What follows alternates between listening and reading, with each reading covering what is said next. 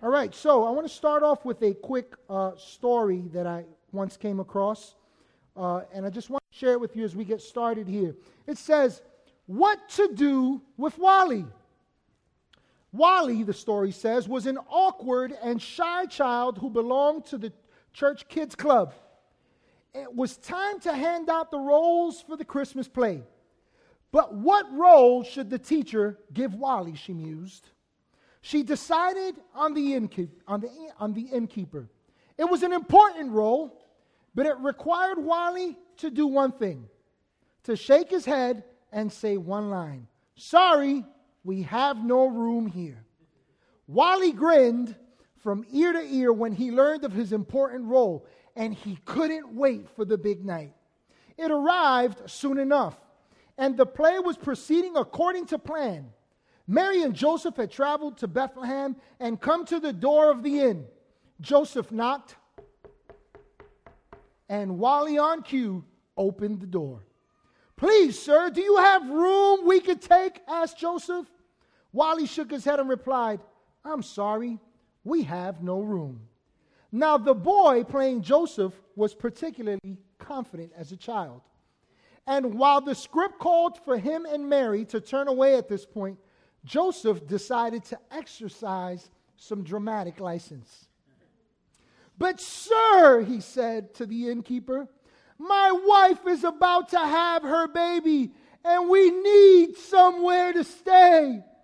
Couldn't you find us a room? Wally's face went white. This was not planned for. And he paused for a moment before he repeating his line. I'm sorry, we have no room. But, sir, replied Joseph, we've traveled a long way and we have nowhere else to go, and my wife is very, very, very tired. Surely you can find us somewhere. Wally bowed his head, shook it sadly, and said, I'm sorry, we have no room. Forlornly, Joseph and Mary started walking away. Wally, now fully into his role, felt shamed and saddened. A tear trickled down his cheek. Then his voice was heard calling out, Wait, wait, wait, please come back. You can have my room. See, it may not have been according to script, but at that moment, Wally gave a perfect expression to what it means to receive the Christmas story. To some, the story of Christmas is a story about a baby named Jesus born in a manger because there was no room for him in an inn. It's a story of wise men that came from the east seeking to find and worship the Savior of the world. It's a story of a virgin conceiving a child that would change the world. But if we're to truly appreciate the essence, the reality, the purpose, the message of the Christmas story, we must receive the message that it announces to all.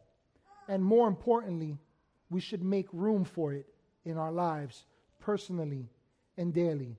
See, the Christmas story isn't one to just be thought upon or considered during Christmas. The Christmas story is a story that should play a part in our lives every single day. It was good news. If you'll turn with me in your Bibles, I want you to turn with me to the book of Luke, chapter 1, verses 26 through 38. Luke chapter 1, verses 26 through 38. And starting at verse 26, you can follow us on the screen if you don't have your Bible. If you'd like a Bible, we have some. You can just raise your hand. Our, uh, our uh, ushers will gladly get you one. Um, starting at verse 26, it says, In the sixth month of Elizabeth's pregnancy, God sent the angel Gabriel to Nazareth, a town in Galilee to a virgin pledged to be married to a man named Joseph, a descendant of David. The virgin's name was Mary. The angel went to her and said, Greetings, you who are highly favored, the Lord is with you. I want you to remember those words. And I want you to remember that message. Verse 29 says, Mary was greatly troubled at his words and wondered what kind of greeting this might be. But the angel said to her, Do not be afraid, Mary. You have found favor with God. You will conceive and give birth to a son, and you are to call him Jesus. He will be great and will be called the Son of the Most High.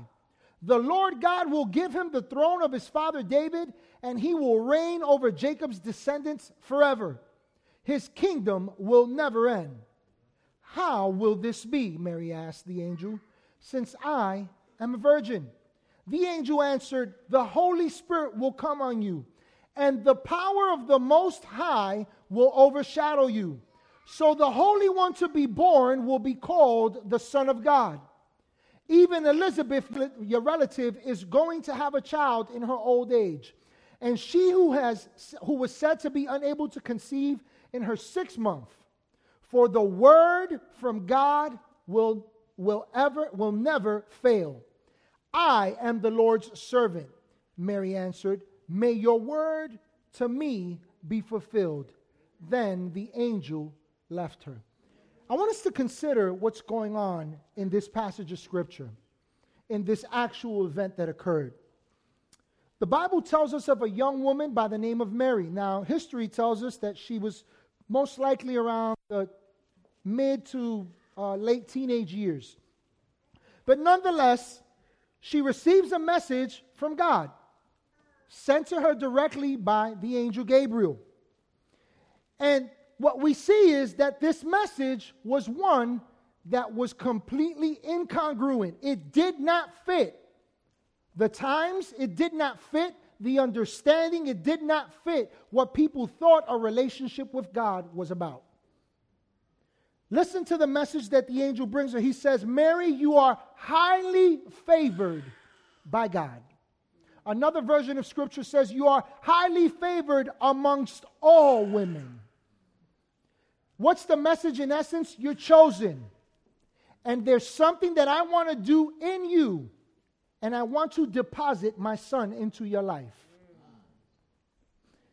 And so, Mary, while hearing this message, it had an impact on her. Now, I want you to think about this. If God had chosen you to bless the world in this way, some of you, uh, I mean, ladies, you could probably appreciate this, right? The, the announcement of a baby. Guys, I don't know that that would necessarily work for us, us conceiving a baby. Anyway, that was a lot funnier in my head than I thought. But uh, let's get back to the message, right? Um, but it wouldn't work. But this was the message that she, received, that she received. And at the mention of that message today, while some of us could be elated, verse 29 tells us differently about Mary. I want to point out to you what it says. It says that she was greatly troubled.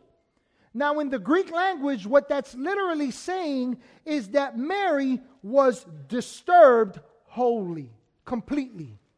I want you to think about what it means. It means that she was disordered that all of a sudden everything became disorganized. There was an interruption. She was greatly agitated. She was disquieted from within. She was upset. She was unhinged. In other words, this wasn't necessarily good news to her. And we're going to talk about why in a second. I want you to also notice in verse 29 that at the hearing of this message, of this message from God, it says that she wondered what kind of greeting this message might be, what it meant.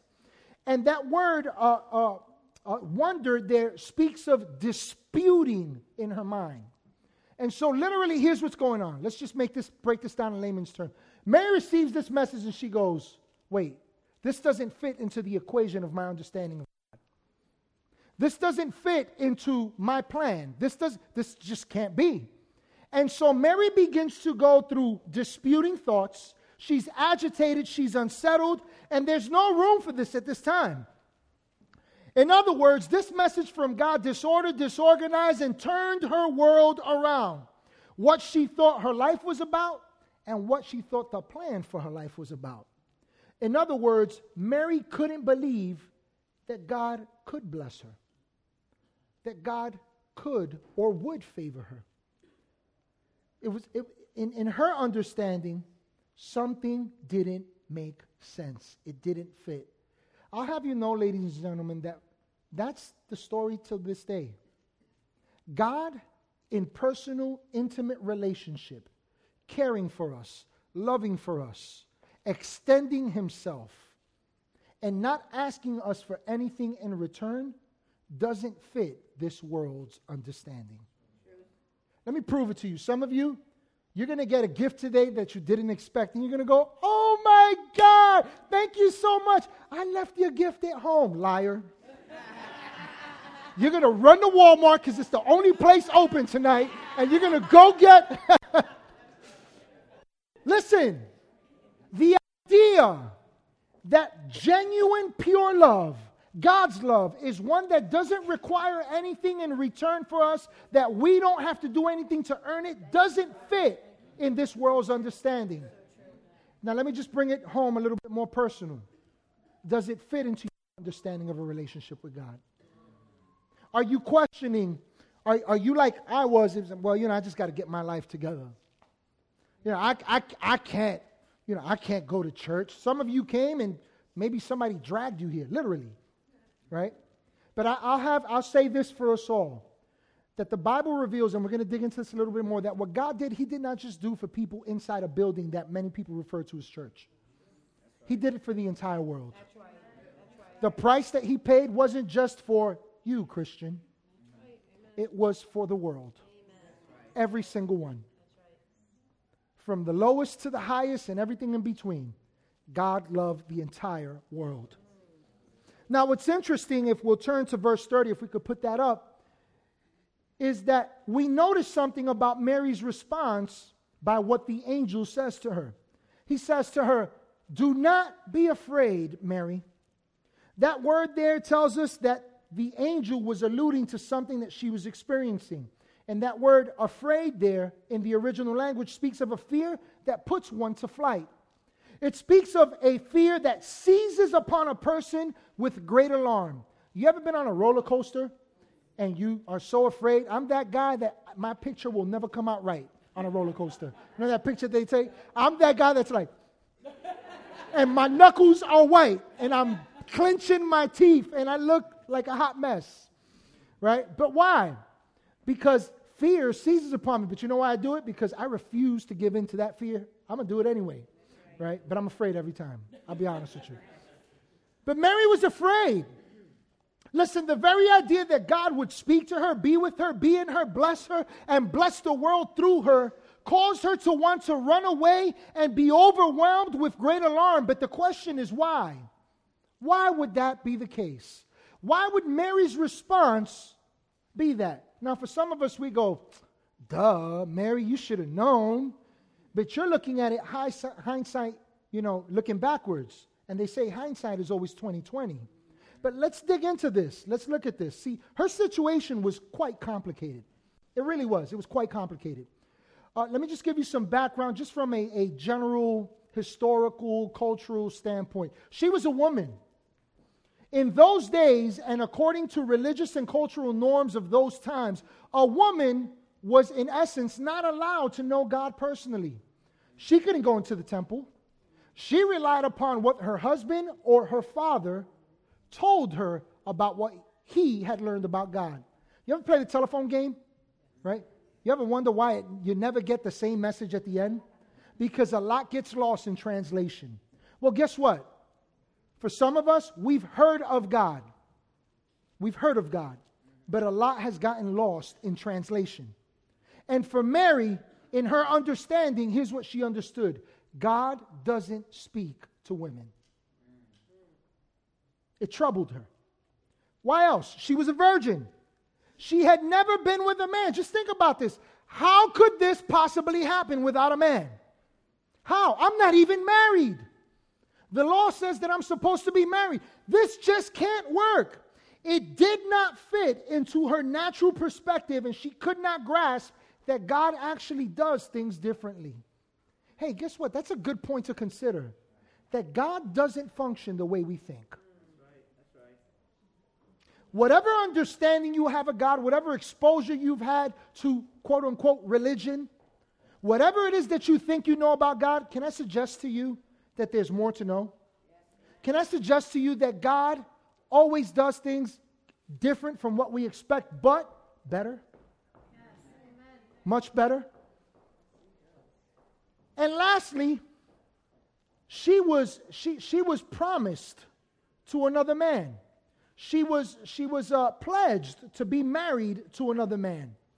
And so, for her to conceive and give birth to God's son, and not Joseph's, who, who she wasn't married to yet, literally violated the very laws that they were told they had received from God. Literally, she, in her understanding, this would be fornication. Here's what it also meant this would be a certain sentence of death, according to the Jewish law in those times. And so, can we understand and appreciate that Mary's situation was complicated? But at face value, all these things would seem to justify her cause for fear. But the truth is that there was a far greater reason for her fear. I want to take you back to verse 30 in Luke chapter 1, and I want you to see that the angel said to her, Do not be afraid, Mary. And listen to what he says You have found favor with God. Can I tell you that scripturally, all fear speaks of an absence of love? If you just don't understand how much you're loved, how much you're accepted, fear will prevail. It will. You won't have confidence. Let me prove it to you. Maybe you were that kid like me, or maybe you just were that good kid, goody two shoes kid, and you just watched from the outside, right? That kid that when they did something wrong, right? I, I was that kid that when I did something wrong, I would go, Mom, can I have this? And the answer was no, right? So after a while, I learned you just don't ask for things when you messed up. Some of you teens, here's, here's where you're at right now, right? A couple of weeks ago, you, you, you got your report card and it wasn't so good. And I guarantee you that at that time, you didn't go, Dad, can I get the new iPhone X? You did not ask at that time. You probably wouldn't. Why? Because there's a confidence that was lacking because you based your acceptance upon what you do. That's not the way God works. It is not. It is not. If it were so, then guess what? What Jesus did wasn't good enough. What God did by sending his son wasn't sufficient. And I'm here to tell you that that is the farthest thing from the truth. What Jesus did was more than sufficient. Amen. And so Mary was afraid. But she was afraid because, her, because of her inability to understand that she could actually be favored by God. The Christmas story can be summed up in three simple words. Three simple words God favors you. Amen. God favors you. God loves you. Now, for some of us, we hear that, and maybe you're where I was many years ago, where when I heard I love you, I also envisioned this with it. When I heard I love you, in my understanding, I also heard, What do you want from me? But that's not the way God works. Scripture says this it says that we are saved by His grace. That word grace speaks of His favor and many other things, but I don't have time to get into that. But it says that we're saved by His grace, His grace through faith, not of works, not of anything that we could do, lest any of us could boast. In other words, if it was based upon what we do, then we could say, I did this for God. But guess what? If you could do that, then you wouldn't need God. None of us could. None of us would. And so it's all based upon His favor, without exceptions. There's nothing that we bring to the table to add to what He's done. The only thing we can do is respond to that favor. And here's what I know about love or what I've learned over the years, and I'm still learning that when it's true love, the natural response is to love in return. Amen. Not because I have to, Amen. because I want to. Amen. Because I want to. You struggle with that? Try that with your niece and your nephew tonight. Just love on them. They're acting all crazy. Just love on them. Watch them respond.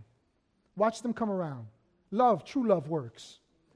And so, like Mary, it's one of the simple truths that can change our lives. This message changed her life. It can cause you to be a blessing and it, cause, it can cause you to bless others all around you. It empowers you to bring forth all the, that's good that God has deposited or is seeking to deposit in you today if you don't know Christ. Today's big idea is a simple one fear not.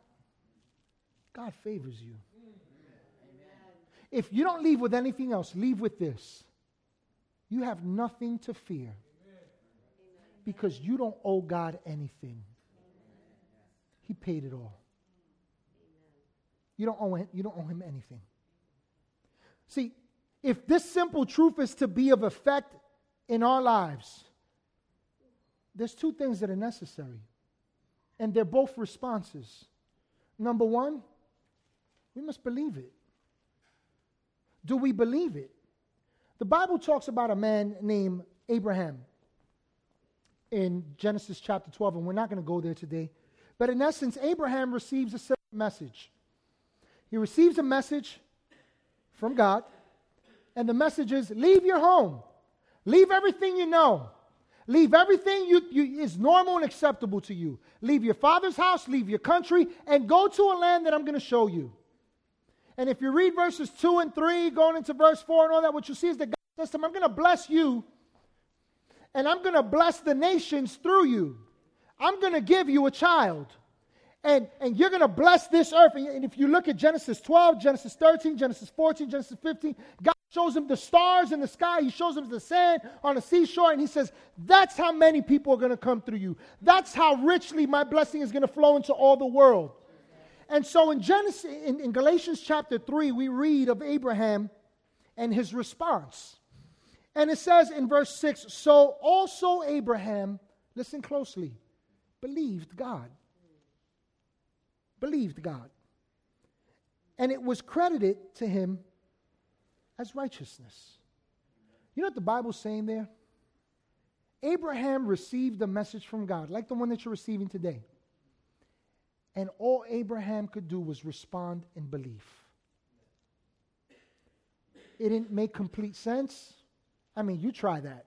Some of you, you're pretty settled. I've got my career, I've got my home, I've got my kids. I'm in ministry. I, you know, I have my job. I have my family, my friends. And God says, leave it all. And yet Abraham responded because he believed. But it wasn't what Abraham believed, it was who he believed in. He believed God, the Bible says. He believed God. What did he believe? He believed that God had called him. A pagan, an unqualified man, a man that was far from God, one that wasn't even looking for God.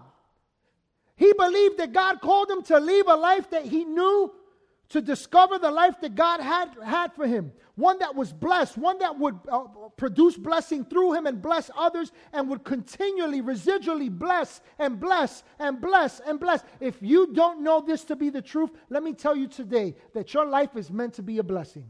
Amen. And you are blessed to know Jesus. And if you don't know him, you have a blessing available unto you. One that will just not just change your life, but change everything around you everything around you. The change you seek, the results you seek, the answers you're looking for, they're all found in a God that favors you, loves you, beckons you, and invites you to a personal, intimate relationship. When Abraham believed that God favored him, all of a sudden, the favor of God was at work in his life. It, it, it was just released. God had given it to them, but Abraham responded, and that it began to outpour into his entire life. You might say, well, that was for Abraham. You don't know my situation. Let me suggest to you that there's a far better situation than the one that you think is yours. There's a far better one. Let me prove that to you. Galatians chapter 3, verses 7 through 9. I'm going to be reading from the easy to read version only because it's easy to read. it's simple says, So you should know that the true children of Abraham are those who have faith. So I want you to begin to see something that there are children of Abraham. And, and it's not talking about physical children per se, but there are people that qualify and are to partake of the very thing that was Abraham's. Verse 8 says, The scriptures told what would happen in the future. These writings said that God would make the non Jewish people say, That's me. That's me. And if you're Jewish, that's fine. This applies to you too. but he says, These scriptures told what would happen in the future. These writings said that God would make the non Jewish people right through their faith. God told this good news to Abraham before it happened. God said to Abraham, I will use you to bless all the people on the earth. Verse 9 is the kicker. Abraham believed this, and because he believed, he was blessed. Listen to this. All people who believe are blessed the same as Abraham was. Listen, I got one that's me. Can I get two? Can I get three? Can I get four? Can I get five, six, seven, eight, nine, ten, ten? Listen, if you believe, if you can get outside the box of what you believe God to be, and God's approach to you and I, if we can get outside that box and simply accept, God, you're for me. You love me. You did it for me. You did it for my neighbor. You did it for my kids. You did it for my family. You did it for my husband who's bugging out. You did it for, you did it. You did it for everyone. If you believe that, and you believe that he sent his son, and that his son not only came to bring tangible proof of that announcement, but you also believe that he died and he rose again, and he paid a penalty that was yours to pay so that you can enjoy the freedoms of the blessing that God has always decided in your life. If you believe that, then according to what God says, you're just as blessed as Abraham. And if you're believing that for the first time today, you are just as blessed. And get ready because God is about to knock your socks off.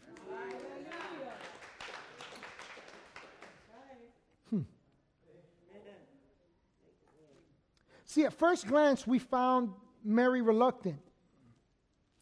She was fearful. In a sense, she was unable to receive the good news that God had for her. But then suddenly it changed. Suddenly, it changed. Let's look at Luke chapter 1, verse 37. It says that the angel said to her, For no word from God will ever fail. Nothing that God has ever said will ever fail. Is it any wonder that the scriptures say that love never fails? His word never fails. And his message that he favors you and he loves you never, ever fails. I'm sorry, I'm having a moment because.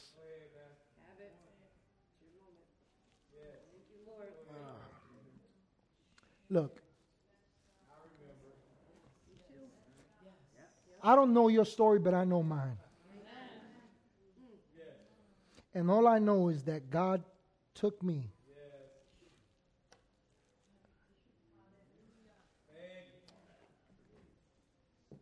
Took a man broken, thank you. Took a man full of excuses, took a man full of hurts. Hard life, hard upbringing. The streets was my school. And to think that God would look under the barrel, not at the bottom, and say, You, I love you. You, I choose you. You, I choose to bless. And you, I choose to bless others through. Listen, whether you believe in Jesus or not, let me say this to you. I'm looking at you, and as I'm looking at you, you're preaching to me because what I see is the blessing of God, not just on my life, but in your life and I identify with what the scriptures say. And I accept the truth. God, you favor me, you're for me. And all I can do is say, Thank you. Thank you, God. Just thank you, God. Thank you, God. Thank you.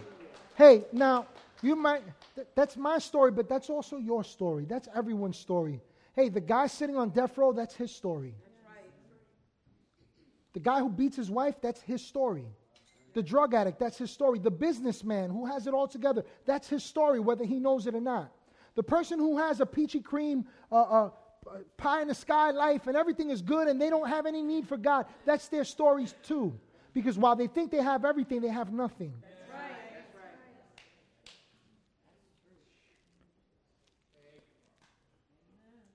But it suddenly changed for Mary. See, Mary got to a point where she came to a crossroads. The angel says to her, No word from God will ever fail. Will ever fail. No word from God will ever fail. And Mary was faced with two roads at that point. Do I continue down this path with God afar, where God doesn't speak to me because I'm a woman and I can't believe it and I won't receive it and I won't accept it? Or she was faced with another choice, another path, a better one. Do I trust the message that God has given me today? That I have access to God, that I'm favored and loved by God, and that I have a destiny and a purpose that will bless me and others through Christ in me. You know, the scriptures say it, eh, what we have to understand is this that the, the blessing in Mary's life was that she accepted Jesus just like some of you did. She, she literally accepted Jesus. She accepted the message that the Savior of the world was to come on earth. And she said, Be it unto me. And that message so changed her life that till this day we're seeing proof of it in ours. It's transcending into our lives. Verse 38 tells us that Mary's initial fear radically changed because her belief carried her to a point of receiving the message of Christmas. You can't forget Christ in Christmas. For you Hispanics, you'll appreciate this. Christ Mass. More Christ. And for those of you that don't speak Spanish, that just means more Jesus. But listen to her response in verse 38. She says, I am the Lord's servant. And then she gets, it gets real close and personal for her. She says, May your word to me be fulfilled. To me. That message became hers. She embraced it she received it, she owned it. And as a result of it, it came to be. As we close here today, I want to point you to a very familiar passage of Scripture. Hey, there's bumper stickers on this one, so everybody should know this one. At some point, you've seen it, you've heard it. But John chapter 3, verses 16 and 17 speak of the motivation and the purpose of why God sent his son. Why this message was so necessary. I'm going to personalize this for us. And I want you to just hear it. I know you got your Bible open and all that. Maybe you're looking at the screen, that's fine, but I want you to hear this. For God so loved you God so loved you. I know it says the world, but what I don't want you to miss is I don't want the picture to be so big that you forget about your part in it. For God so loved you that he gave his one and only Son, that whoever believes in him. Let me just pause right there. Whoever believes in the message about him, whoever believes in the announcement that was made. Another portion of scripture, and we're not going to get into it, but another portion of scripture alludes to these wise men from the east. They were learned men. They were men that studied the prophecies and the scriptures and all that. And these men came seeking this king, this savior, this child that would radically change the entire world until this day is still the same. And the Bible says that there's a point where they, as they're going there, as they're there, they, they see the child and they bear gifts and all that, and they, they embrace him and all. And the angels, the Bible says, the heavens open up and the angels begin to declare Emmanuel, Emmanuel, which simply means God with us, God in us, God for us.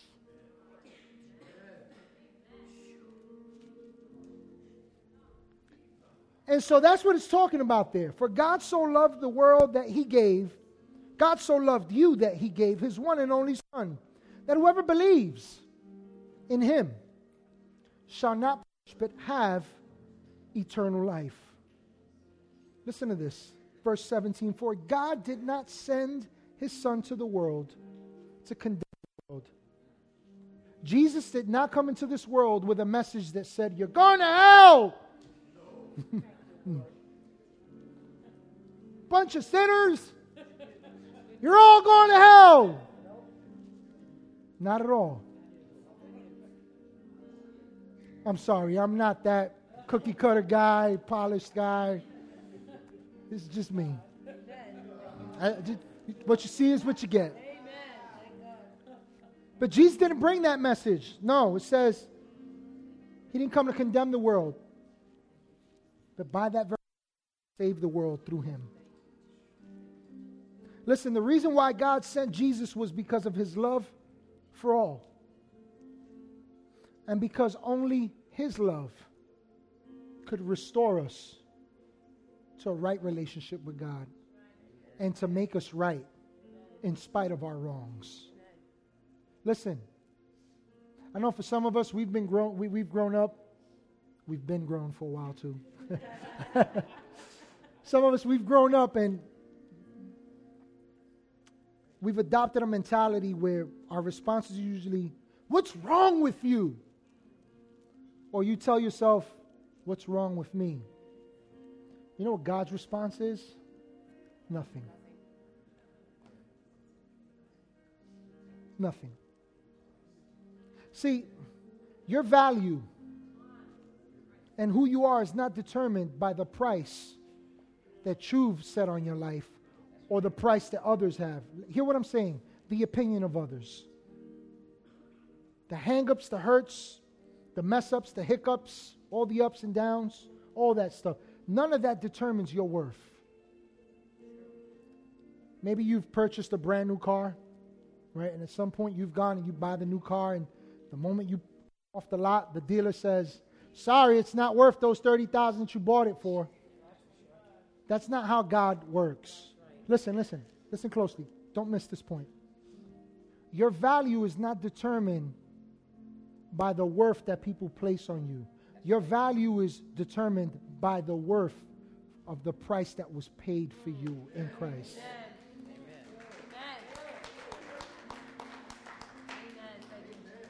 Listen, Christ gave his life that we might have life. Christ died that we might live. Jesus said this I came that you would have an abundant life, a good life, a blessed life. And that that blessing would transcend not just to you, but through you. Hey, why not receive the blessing of God today?